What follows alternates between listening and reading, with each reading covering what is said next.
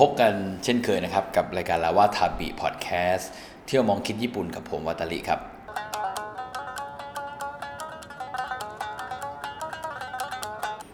ท่านผู้ฟังทุกท่านเนี่ยรู้จักวากาชิไหมครับวากาชิเนี่ยผมคิดว่าคนที่เคยไปญี่ปุ่นทุกคนเนี่ยต้องเคยต้องเคยเดินเดินผ่านหรือลองชิมบ้างแหละ มันคือขนมญี่ปุ่นเลยขนมเก่าแก่ญี่ปุ่นที่ส่วนใหญ่ทำมาจากวัตถุดิบที่เป็น ที่ไม่ใช่เนื้อสัตว์นะฮะเป็นแพนเบสเป็นส่วนใหญ่พวกถั่วแดง ถั่วขาวซึ่งมีคุณภาพดีผสมกับน้ำตาลที่หลากหลายนะฮะในตอนนี้เนี่ยผมพาทุกคนกลับมาที่เมืองเกียวโต พาไปชมร้านขนมญี่ปุ่น อายุ 400 ปี ซึ่งมีประวัติน่าสนใจ แล้วก็เรื่องราวเขาที่ผ่านมา 400 ปีเป็นยังไงบ้างขนมที่เขาทำเป็นยังไงบ้าง แล้วก็ปัจจุบันร้านเขามี กี่สาขาพนักงานกี่คนเนี่ยลาวาทบีพอดแคสต์ตอนนี้เนี่ยจะพาทุกท่านไปชมครับ ร้านขนมที่ว่าอยู่ที่ถนนอิชิโจ ชื่อว่าร้านโทระยะครับ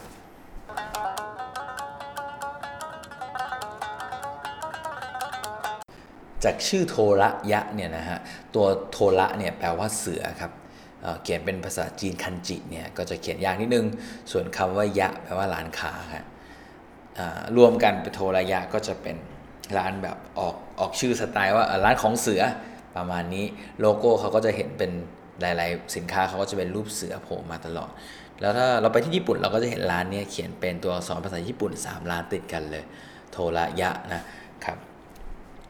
ร้านแรกของเขาเนี่ยอยู่ที่ถนนอิชิโจ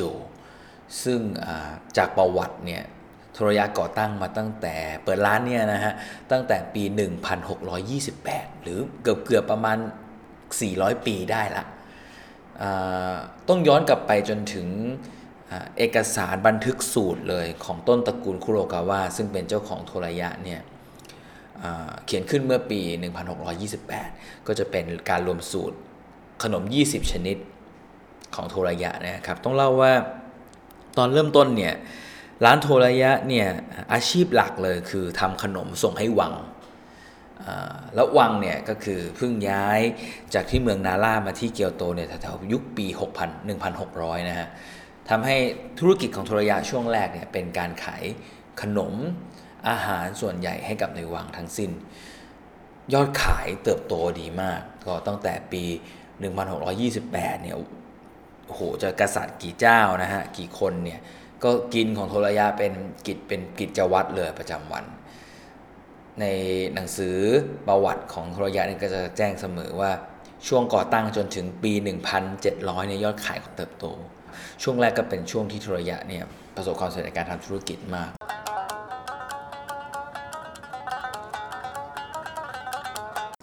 จนกระทั่งปี 1788 ครับ ตอนนั้นที่เกียวโตนี่แย่เลยเพราะว่าเกิดเหตุการณ์ไฟไหม้ครั้งใหญ่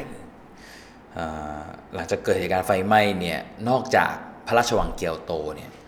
ที่ไฟไหม้มอดไปหมดเลยแล้วเนี่ยร้านโทรยะซึ่งอยู่ใกล้ ๆ ก็ดันไฟไหม้มอดไปแล้วด้วย โทรยะเลย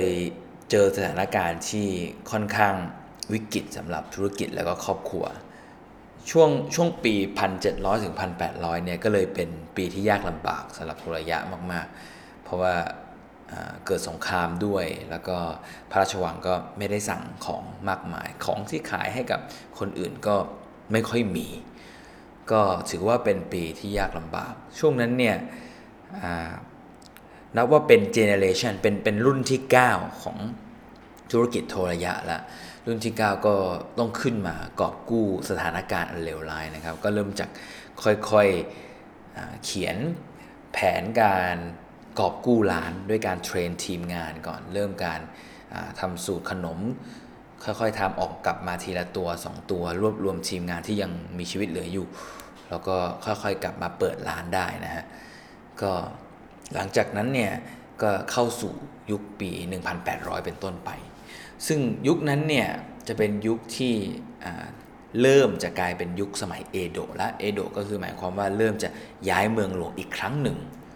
จากเกียวโตไปที่โตเกียวเนี่ยที่ญี่ปุ่นมีการย้ายเมืองไปที่เอโดะเนี่ยนะฮะเกิดขึ้นในปี 1869 ก็อีกประมาณ 160 กว่าปีนับจากเหตุการณ์ไฟไหม้ที่ที่เกียวโตนะครับ ต้องเล่าอย่างนี้ว่าจนถึงตรงนี้ที่ผมเล่าย้ายเมืองเนี่ยรวมทั้งหมดแล้ว 241 ปีนะฮะนานมากเลยนะก็คืออายุยืนยาวมากครับ พอเมืองหลวงเนี่ยย้ายจาก ที่เกียวโตมาที่โตเกียวแล้วเนี่ยร้านโทรยะเนี่ยผู้บริหารก็คิดด้วยว่าเราก็จะต้องมีร้านอีกหนึ่งร้านเป็นสาขาที่โตเกียว เพราะว่าก็ยังต้องเสิร์ฟขนมญี่ปุ่นแบบนี้ให้กับพระราชวังอยู่ให้กับกษัตริย์อยู่นะครับ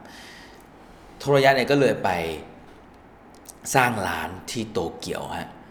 ก็สร้างร้านเนี้ยที่โตเกียวในปี 1869 ก็จะเป็นการเปลี่ยนแปลงครั้งใหญ่ ถือว่าเป็นการพลิกฟื้นบริษัท เพราะว่าจากเคยที่มีสาขาเดียวที่เกียวโตเนี่ยก็ไปมีอีกหนึ่งสาขาที่โตเกียวในการเสิร์ฟด้วยที่ที่เกียวโตก็ยังเปิดเปิดขายอยู่นะครับ ความน่าชื่นชมของโทรยาก็คือ เขาเป็นร้านที่ผ่านเหตุการณ์หลาย ๆ เหตุการณ์ของโลกเนี่ย มาโดยตลอดตั้งแต่ไฟไหม้ใช่ไหมตั้งแต่เกิดที่ที่ที่ญี่ปุ่นเคยมีแผ่นดินไหวที่แถวแถวโตเกียวจะเป็นแบบแถบคันโตที่เป็นแผ่นดินไหวครั้งใหญ่เขาก็ผ่านมาละเขาผ่านสงครามโลกครั้งที่สองอีกด้วยนะฮะโอ้โหหลังจากผ่านเหตุการณ์มากว่า 300 ปีฮะ ช่วงเวลาที่เหมาะสมพอดี บริษัทโทรยะเพิ่งจะได้จดทะเบียนนะฮะ จดแต่งตั้งบริษัทเป็นนิติบุคคลในปี 1948 รวมเวลาสารตะทั้งหมดแล้วเนี่ย จากการเป็นร้านขนมส่งให้ที่พระราชวังจนถึงวันที่จดทะเบียนบริษัทเนี่ย 320 ปี ต้องบอกว่าเรื่องราวของโทรยะเนี่ยจริงๆ เป็นแรงบันดาลใจให้กับผมด้วย ซึ่งเป็นคนทำขนมนะฮะก็ผมผมชื่นชมแล้วก็ ชื่นชอบความมุ่งมั่นอดทนของของร้านโทระยะ แล้วก็ที่สำคัญเลยคือเป้าหมายของเขาซึ่งบอกเอาไว้ในหนังสือเสมอว่าการที่เราถ่ายทอดวัฒนธรรมความเป็นญี่ปุ่น ความความเอาใจใส่ความที่หลงไหลในธรรมชาติ หลงไหลในความงดงามของธรรมชาติของวัตถุดิบที่ดีเนี่ยแล้วก็เอาสิ่งเนี้ยทำผ่านวากาชิ แล้วก็พยายามจะพัฒนาไปทุกๆ ศตวรรษทุก ๆ เวลา ผมว่าอันนี้เนี่ยคือเหตุผลที่โทรยะมีวันนี้ แล้วก็โทรยะเองเนี่ยในปี 1980 เขาตัดสินใจไปเปิดสาขาที่ปารีสด้วยนะฮะที่ประเทศฝรั่งเศส ก็ถือเป็นความความความท้าทายของเขา แล้วก็คอนเซปที่เขาไปเปิดเนี่ยเขาเรียกว่าโทรยะบูรังการี ซึ่งก็เป็น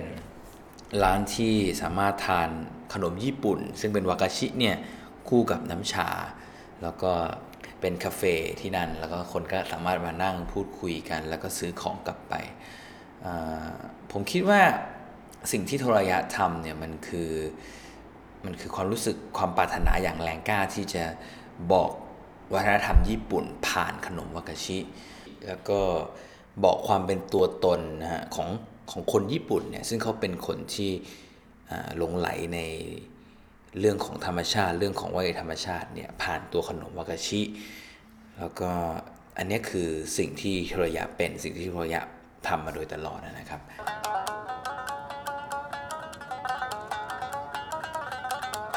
ร้านโทรยะเนี่ยนะฮะสาขาเกียวโตเนี่ยถือว่าเป็นที่เส้นถนนอิชิโจถือว่าเป็นร้านขนม เก่าแก่เลย อยู่ในจุดจุดเดิมเลย คนที่ไปเกียวโตเนี่ยผมผมคิดว่าถ้ามีเวลาเนี่ยลองลองไปดูก็อยู่ไม่ไกลจากพระราชวังเกียวโตอยู่ไม่ไกลจากปราสาทนิโจ ที่นี่เนี่ยก็จะเป็นร้านที่มีอยู่ 3 อย่างอยู่ในนี้ นอกจากเป็นร้านขายอยู่เป็นเทคเอา a y ช็อปแล้วเนี่ยด้านในเนี่ยยังมีร้านเป็น เหมือนสวนญี่ปุ่น เป็นร้านที่เรากินขนมญี่ปุ่น กับชาญี่ปุ่น แล้วก็มองดูความเปลี่ยนแปลงของฤดูผ่านสวนญี่ปุ่น ซึ่งร้านร้านร้านในเกียวโตส่วนใหญ่ก็จะมักจะมีสวนญี่ปุ่นอยู่ในร้านนะฮะนอกจากนั้นแล้วเนี่ยตรงนั้นยังเป็นที่ของโทรยะเกียวโต museum ด้วย ก็จะเป็นพิพิธภัณฑ์เก็บของเก่าๆพวกสมุดหนังสือจดพวกวัตถุดิบ วัตถุเก่าๆที่เมืองเกียวโตเนี่ยตั้งแต่ 200-300 ปี ที่นี่ก็จะเป็น museum แล้วก็เมืองเกียวโตเองก็ชอบจัดงานที่นี่นะ ผมเห็นมี exhibition จัดที่นี่เยอะอยู่อยู่แถบนั้นใกล้ๆอีโจเนี่ยเราสามารถไปเยี่ยมชมได้ทั้ง 3 ที่เที่ยวนี้เลย ปัจจุบันนะฮะร้านร้านโทรยะเนี่ยถือว่าบริหารงานโดยตระกูลคุโรกาวะเป็นรุ่นที่ 17ละมี มีร้านอยู่ประมาณ 80 ร้านทั่วญี่ปุ่น ส่วนใหญ่จะอยู่ที่โตเกียว ที่เกียวโตซะเยอะ แล้วก็จะมีช็อปเล็กๆ ตามห้าง เช่น ห้างทากาชิมายะห้างอิเซตันอย่างเงี้ยนะฮะ ก็จะค่อนข้างเยอะจะเป็นช็อปเทคเอา a y ที่น่าตกใจคือโทรยะเนี่ยมียอดขาย 5,600 ล้านบาทนะครับ พนักงานทั้งหมด 928 คนก็ผมก็คิดว่า เรื่องราวของโทรยะเนี่ยก็จะเป็นเป็นประโยชน์กับคนที่ฟัง หรือว่าบางทีถ้าหากว่าเราไปเที่ยวที่เกียวโตอยากจะลองไปดูร้านขนมเก่าแก่ขนาดนี้เนี่ยว่าเป็นยังไงเนี่ยก็แนะนำลองไปกันดูครับ ก็ขอบคุณที่ติดตามฟังลาวาทบิพอดแคสต์เที่ยวมองคิดญี่ปุ่นนะฮะที่หน้าเนี่ยผมจะพาไปดูที่ไหนเนี่ยก็ลองติดตามกันดูครับสำหรับวันนี้เนี่ยขอบคุณแล้วก็สวัสดีครับ